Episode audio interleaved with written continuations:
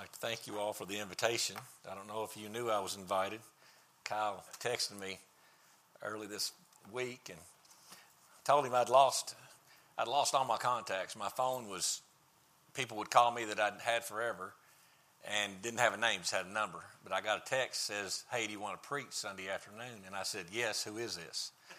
And I said, "I'll, I'll never turn down I'll never turn down an opportunity. I, I, may not be the best one for the job, but I will never turn down an opportunity uh, to preach the gospel because it helps me, and uh, I hope and pray that I can help maybe uh, one or two other people. Um, we're going to talk about. Let's turn over to First Chronicles, the twenty-first chapter. First Chronicles twenty-one. We're going to talk about seeing sin as God sees it.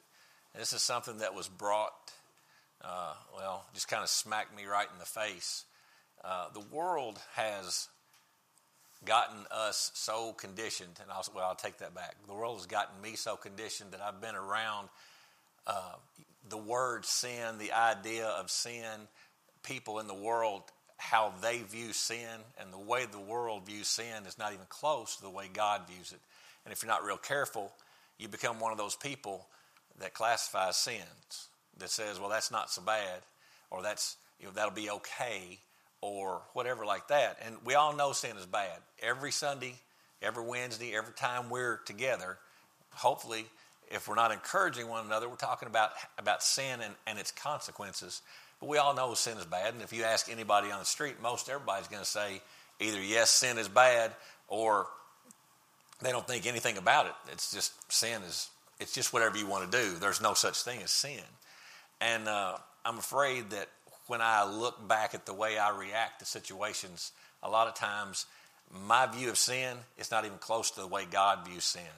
And, you know, let's start at the outset. God uh, absolutely hates sin, and his view of sin has not changed. The view of the world has changed, and they've changed the definition, the view, and the way they consider it over the years, but the view from God's eyes, if we can put ourselves in God's uh, place, and, I don't mean that in a bad way, but uh, looking at sin the way God sees it, we're going to have a very different view than maybe what we, the way we look at it.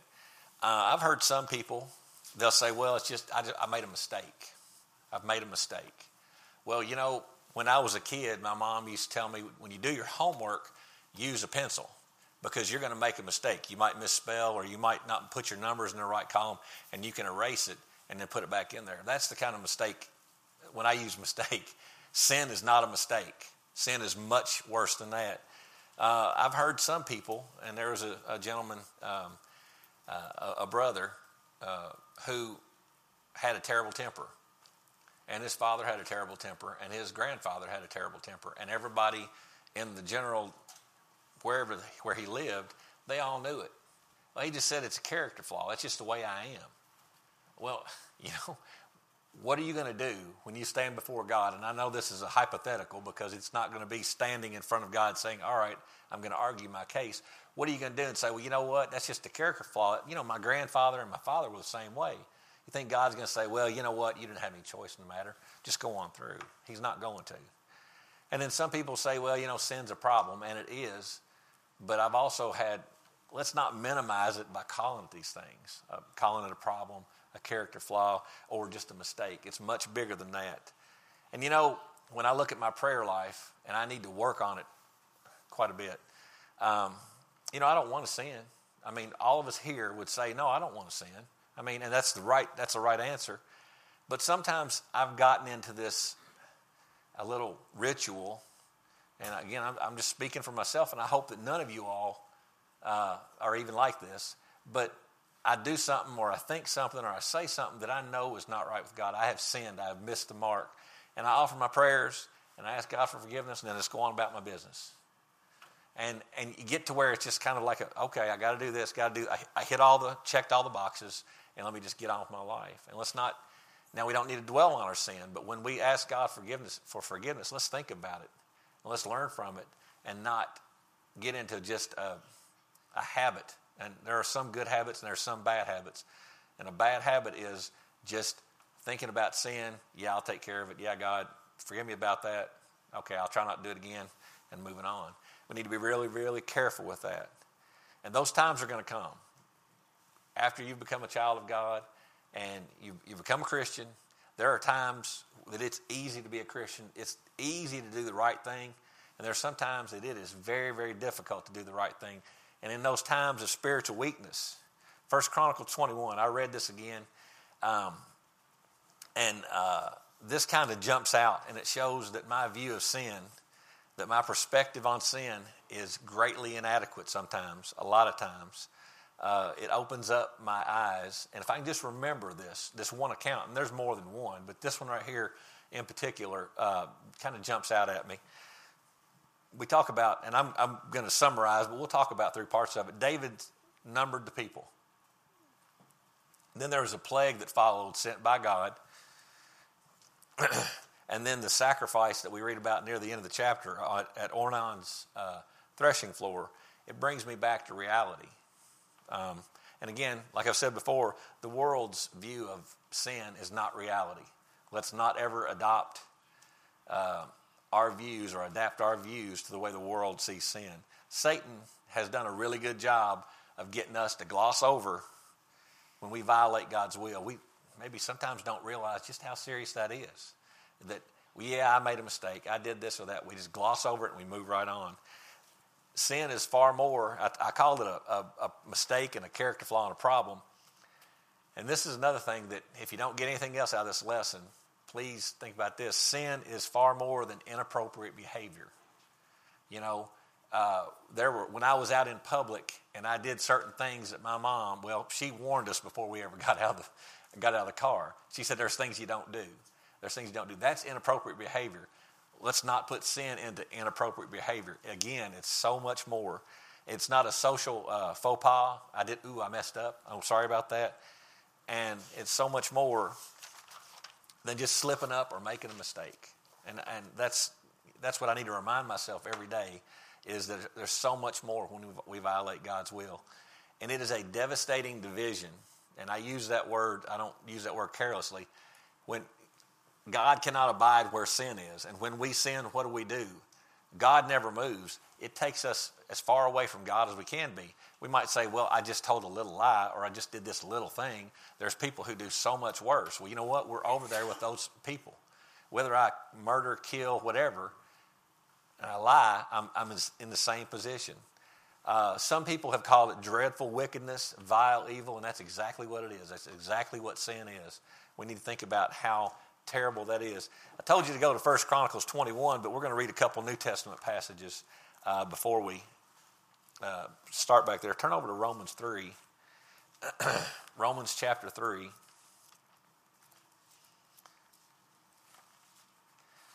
Verses 10 through 18. Romans 3 10 through 18.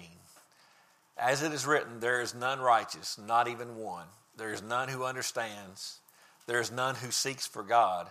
All have turned aside. Together they have become useless. There is none who does good. There is not even one. Their throat is an open grave. With their tongues they keep deceiving. The poison of asps is under their lips, whose mouth is full of cursing and bitterness. Their feet are swift to shed blood. Destruction and misery are in their paths, and the path of peace they have not known. There is no fear of God before their eyes. And then turn over to Ephesians, the second chapter. Ephesians chapter 2, verses 1 through 3.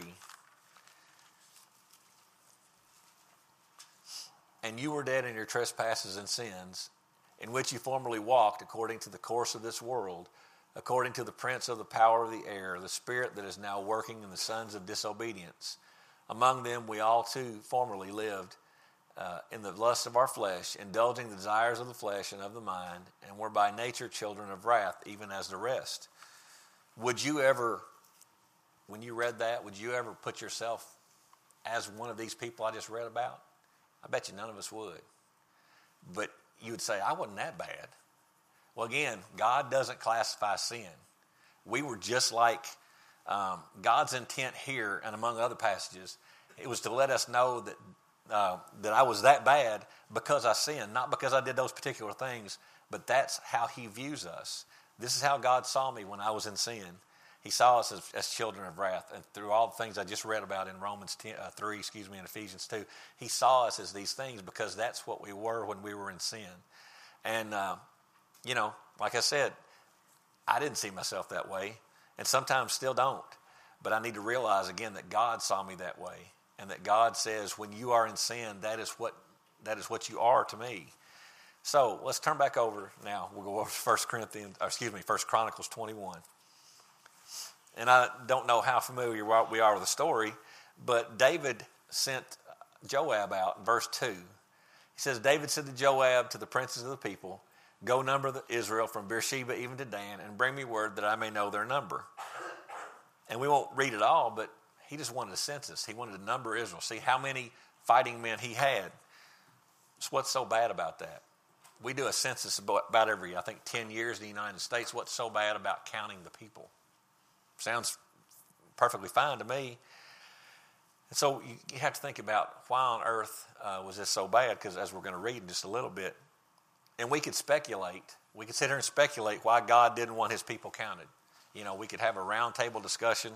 Uh, we might even come up with what we thought were good reasons why God didn't want his people counted. But we'd be missing the point. Uh, it's not why God didn't want his people counted, it's that God didn't want them counted. It's, that's, and as someone told me, and it stuck with me, he gets, God gets to define sin because he's God. We wouldn't know what sin is. We wouldn't know what any of this was if God didn't tell us what sin was. And He said, This is what you do, this is what you don't do. This is what sin is it's transgression of the law, it's missing the mark. And so God said, I don't want that done. Now, one person said, How was David supposed to know? Well, look at verse 3. Joab said, May the Lord add to his people a hundred times as many as they are, but my Lord the king, are they not all my Lord's servants? Why does my Lord seek this thing? Why should he be a cause of guilt to Israel? You know what? Joab knew. Joab knew it was wrong, and so therefore David had to know it was wrong. Joab didn't know any more than David did, and he pleads before the king. He says, We shouldn't do this, but he did it anyway. And Again, David probably felt like we do. What's so wrong with it? If it's a sin, it's not a big one. What's it going to matter? And again, I hope I'm the only one that's thought that, and I am sorry that I ever did, but we can't think about that. It did matter, it did matter to God, and He takes all sin very seriously. What we would think of as a one sin or a lifelong, uh, a life full of sin or one transgression, God looks at them the same. It's serious. So, because David sinned, God struck Israel. And he sent the angel of the Lord and he gave him three choices. He said, David, this is what your choices are three years of famine, three months of devastation by the nations round about you, or three days of the sword of the Lord. Now, you imagine because of a sin that we committed, the Lord comes and or sends an angel and says, All right, Kyle, because you did this, I'm going to give you three choices. You're not going to have anything to eat for three years. It's going to be a dust bowl out here.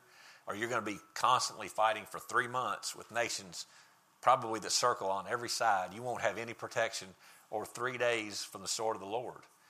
That's a bunch of real good choices, isn't it? I mean, I would, I'd throw my hands up and say none of them are good. And they aren't any good. And why is it? It's because David sinned and David had to learn. David had, and he knew, David had to know that God was not going to be pleased with it. So he chose. Uh, in verse, well, I didn't write it down. I apologize. Oh, verse, verse 8. David said to God, I have sinned greatly in that I have done this thing, but now please take away the iniquity of your servant, for I have done very foolishly. He now realized, and he was hoping that God would be merciful. And verse 14, so the Lord sent a pestilence on Israel 70,000 men of Israel fell. Now, I could stop here and talk about the consequences of sin, and that would, that would be worth our time to, to study that. But that's not what we're going to talk about. But think about that. The total was 1,570,000 men, and in three, three days, 70,000 men died because of David's sin. And that's about four and a half, give or take, four and a half percent of the total fighting uh, or the men of the, of the country. And so excuse me, 70,000 men died. Now look at it through God's eyes. This is how he sees sin. This is how important this is. This is how vile and repugnant our disobedience is. And this is the cost of our sins. You know, I haven't ever sinned and caused 70,000 men to die, but I have sinned against God and I have caused a lot of problems. And I've caused myself, me, to be taken away uh, from God's good graces. And this is what we deserve. When we sin, this is what we deserve. Uh, never have I ever seen David when he realized how he was wrong and he, he'd done many things in his life. Did he ever say, God, you were too hard on me? He always came back to God and said, and, and entreated the Lord, he said, and he, he was always sorry for what he did and he tried to make it right. And so I've, I've known people, and maybe sometimes myself, where I've said, God, you're just too hard on me. Well, I need to be real careful because if the Lord dealt with me then, as He did in the first, uh, in the Old Testament, early New, New Testament, He would have struck me dead for being that, um, I don't know what the word is, uh, proud or rebellious to talk to God that way. When I've even thought that way, that's been something I need to be really careful about. And God could have gone further because He's God. And again, He defines sin and He sets the rules. But David placed himself in God's hands. Let's turn over to Ezekiel chapter 18, verse 23.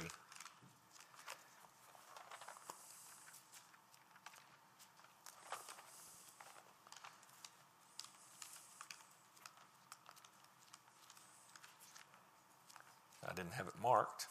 I do apologize. Here we go. Ezekiel chapter 18, verses, verse 23. And this, this needs to be um, our, uh, our thoughts and the way we need to think too. Ezekiel 18, 23, he says, Do I have any pleasure in the death of the wicked, declares the Lord God, rather than he should, that he should turn from his ways and live? Sometimes we make our own judgments about who should live and who should die and who should, well, not live and die, but who should have the gospel and who shouldn't. And that's not ours to make. God says to go and teach all those. We should want and pray that everyone that we know and everyone that we come in contact with, uh, instead of being a wicked and evil person, would have the opportunity and would turn from their evil ways and seek God. and um, so you got to think about this. This is how bad he looks at sin. These weren't evil men. These were 70,000 fighting men. These were 70,000 men of, of God that, uh, because of David's sin, died. And and, and that's a terrible thought. You think about just the, I guess, the logistics or whatever of this. I don't know how big the area was, but 70,000 men who had families, who I'm sure some of them had families, if not most, and they had to bury 70,000 men because of what David did, because of the sin. And, and it's just, it's just sad. It's, it's very, very sad. Um, God provided the means to stay the punishment he said uh, he sent the angel of the Lord and he told David, "This is what you must do." In First uh, Chronicles, in verse eighteen, the angel of the Lord commanded Gad to say to David that David should go up and build an altar to the Lord on the threshing floor of Ornan the Jebusite. David didn't figure it out on his own. That's something that a lot of people will. I've, that I've actually spoken to when they know that they are not living right, they said, "Well, I'll do this." Well, I'll do that. Surely God will be happy with this. I'm not going to guess whether God is going to be happy with what I do, uh, whether my worship or whether, however I do. I'm not going to be. I'm not going to guess about it. I, I need to find out. I need to go to the scriptures. I need to find out. This is what I need to do to live right, and this is what I need to do when I've lived wrong, and I need to repent and come back to God. This is what I need to do. I'm not going to guess. I'm not going to wonder because the Lord makes it very clear. He tells us exactly what we need to do. And so Gad's messenger told him what to do. In verse, uh, it talks about 18 about Gad, excuse me, Ornan the Jebusite. Verse 20. Now Ornan turned back and saw the angel, and his four sons who were with him hid themselves, and Ornan was threshing wheat. To me, it's it's uh, I, am not making light of the situation, but they were trying to hide from the angel of the Lord. Now, how difficult do you think that would be?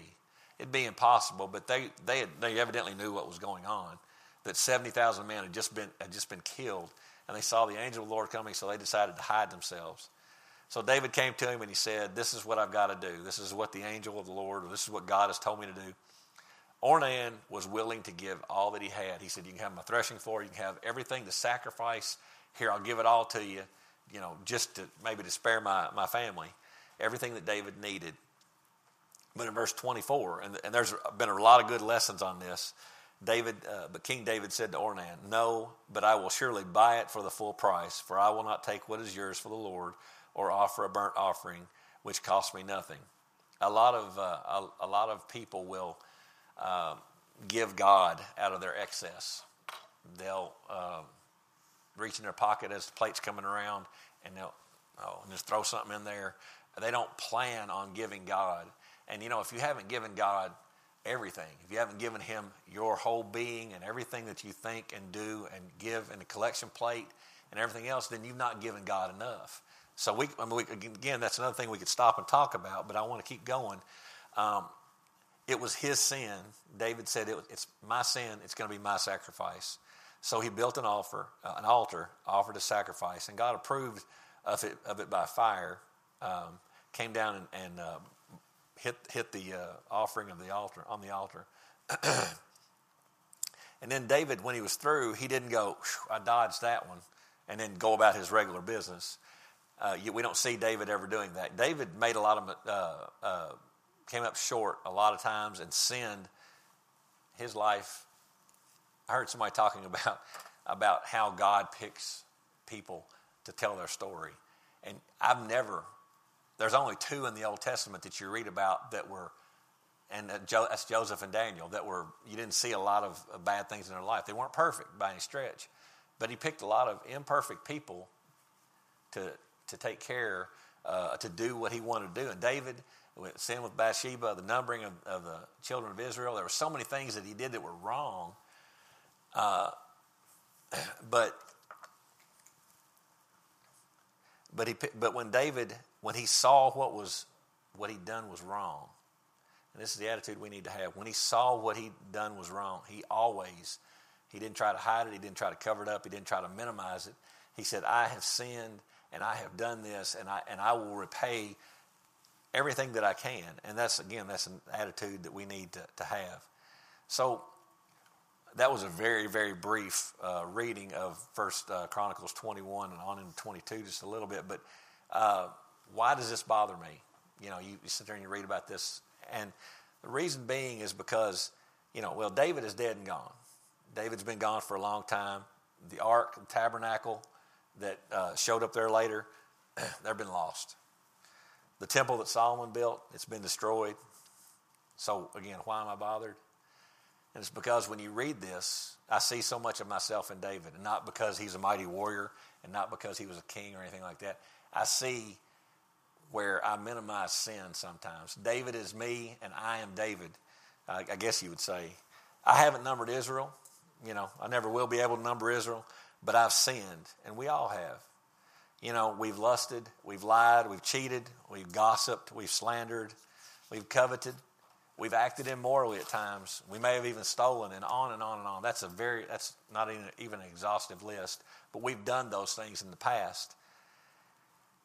And I've so many times just easily glossed over my sin because they're just not near as bad as other people's sins. And that's my wrong attitude. That's not the way God looks at it.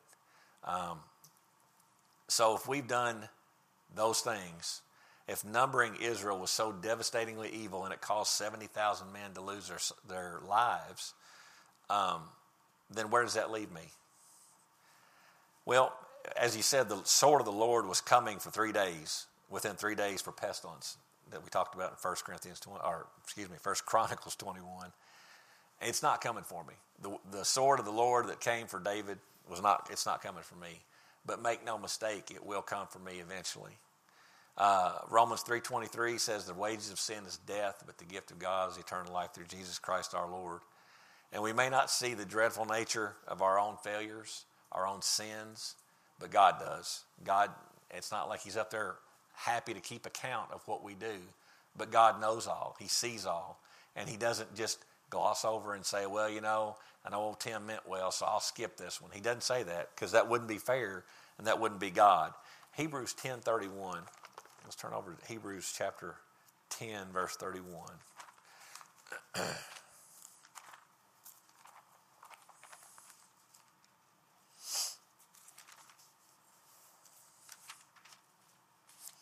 Hebrews 10:31 said, "It is a terrifying thing to fall into the hands of the living God. His wrath is unbearable. The, Lord, the wrath of the Lord is unbearable, and it is, says it, it's a fearful thing, but it's what we deserve, no matter what Satan tells us. And when I say Satan, I mean the world. No matter what the world tells us, you know, the world tells me that sin's not so bad. They even use sin in their um, in their advertising a lot.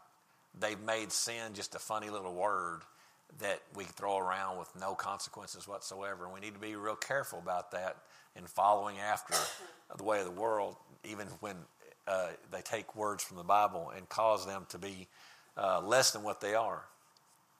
We see there in 1 Chronicles 21 that God provided David with a solution. He sent the angel, and the angel said, This is what you have to do. But he provided for us just as well. but he went further in our case. Think about this. There's some parallels, but then he's gone even further.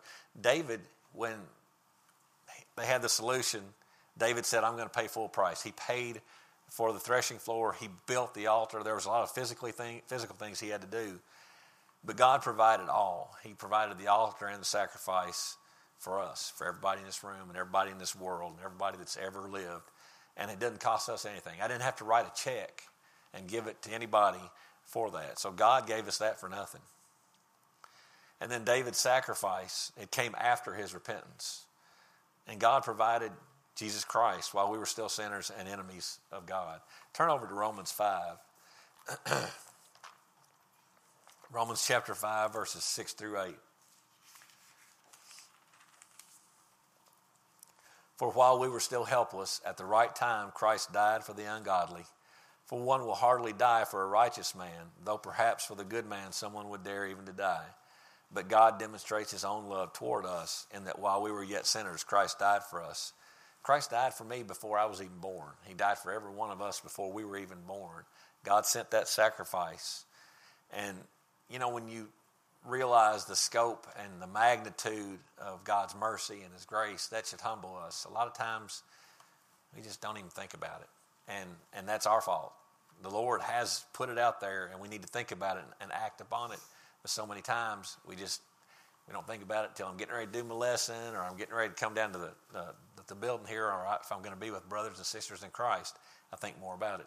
We need to think more about it. Let's do a little cost analysis. David's sin cost 70,000 men their lives. My sin cost Christ his life. Now, is that fair? Let's turn over to John 3.16. And I can quote these, but uh, I like to turn there just in case. John 3:16. It's one that probably everybody in this room can quote.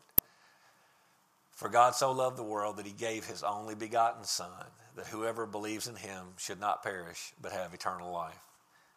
So I don't know I, I don't know if that's fair, but I'm certainly glad that God sent Jesus and I'm certainly glad that Jesus he said not my will but thine be done. So, let's turn this to another, maybe down another street here.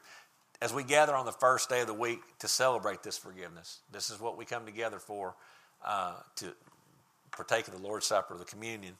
As we partake, we need to remember how bad sin is. Let's not ever forget how vile, how terrible, how terrible sin is. And let's think about the power of His love. He loved us so much that He sent His only Son. And I, I preach at Willisburg occasionally, and there's only there's only one little boy. He's ten years old, and, and I look at his daddy and I ask him. I said, "Would you give up your son for anybody here?"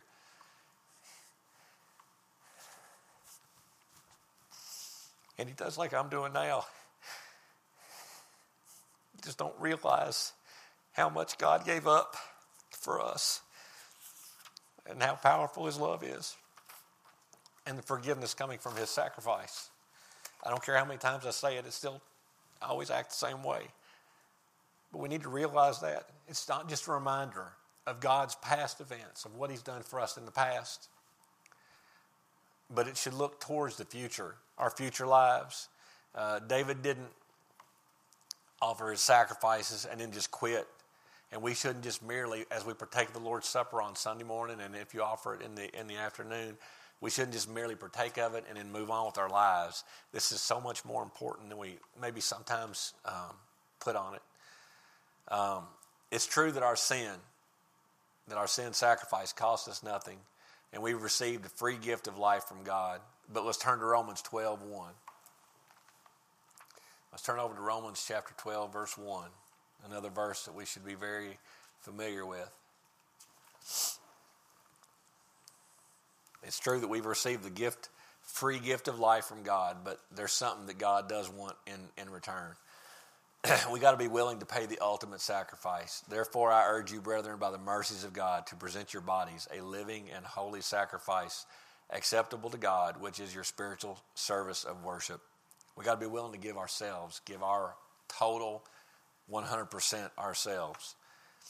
Let's not just remember Jesus' sacrifice on Sundays, but every day be an everyday sacrifice. Let's turn over to Galatians chapter 2, verse 20. Galatians 2, verse 20. I have been crucified with Christ, and it is no longer I who live, but Christ lives in me. And the life which I now live in the flesh, I live by faith in the Son of God who loved me and gave himself up for me. It's an everyday sacrifice. When you get up in the morning, the first thing you're going to make decisions. You're going to make probably hundreds of decisions every day. When you get up in the morning, you look in the mirror or look at your spouse or say to yourself, I am resolved to serve the Lord today no matter what. And sometimes we get so busy. Uh, Lori and I have been even extra busy here lately you get up and you just go out and you go, you just kind of try to hit and do everything you can do, and you don't keep God in the mix. And that's a really bad and dangerous and terrible thing if you're not careful. So let's not just remember Jesus' crucifixion. You know, I did a I did a lesson on the crucifixion. If you look at the physical side of it, absolutely terrible. I mean, it, it absolutely the pain that Jesus went through. But let's not just think about his crucifixion on Sunday and then, you know, just forget about it. Let's turn over to Luke 14, 27. I keep taking these glasses off, putting them right back on. I'll just leave them on. Luke 14, 27.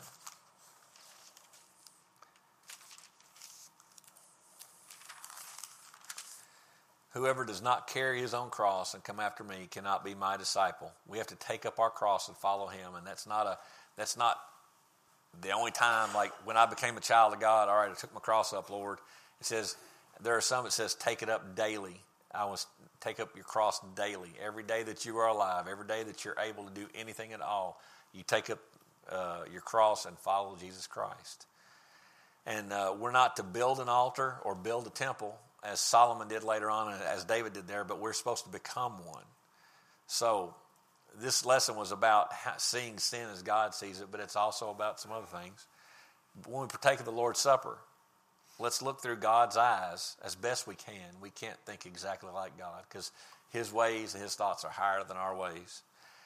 But let's think about what God did and to the extent that He went uh, to offer us salvation. And when I look through it through God's eyes, it gives me a whole different perspective on when I just sin a little sin. And I say that in quotation marks because there's no such thing as that when I lie, when I deceive, when I just when I'm lazy, when I do things that don't really matter a whole lot to a lot of people, and, and your family or your friends will let you get away with it. God's not going to let you get away with it. And it's not because He's harsh, it's because He's true and honest and just. And He said, This is the way you've got to live. And so uh, let's remember what Jesus did for us. And, you know, if we think about that, truly meditate on that, it's going to motivate motivate us in every part of our lives, not just when we're together with our brothers and sisters in Christ. It's going to motivate us on to do the right thing and to react to sin in the right way and to see it that it is a devastating division between God and us.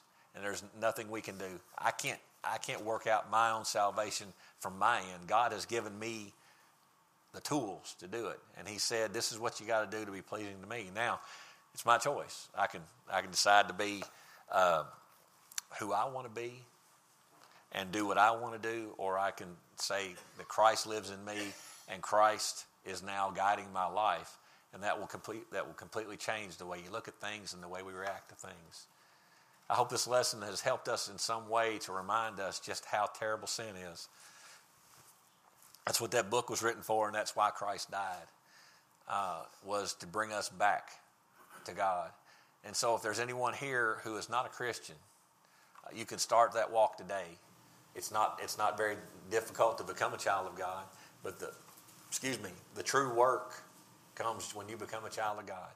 Then you get up every day and you say, I'm going to live for God. Uh, I'm going to live for Jesus. I'm going to do what's right. I'm not going to minimize sin. I'm going to try my best to live for, for God. And when I sin, when I violate God's will, I'm not going to minimize it. I'm going to I'm going to take care of it. Or if you are a child of God and you just kind of let sin kind of creep into your life, and I, I even hate saying it that way because, you know, any of us who uh, read the Bible and study the Word at all, we know when we sin. There may be one or two things here and there that we are truly ignorant of, but you know what? When I do something wrong, I know it. When, I, when I've thought something wrong, I know it.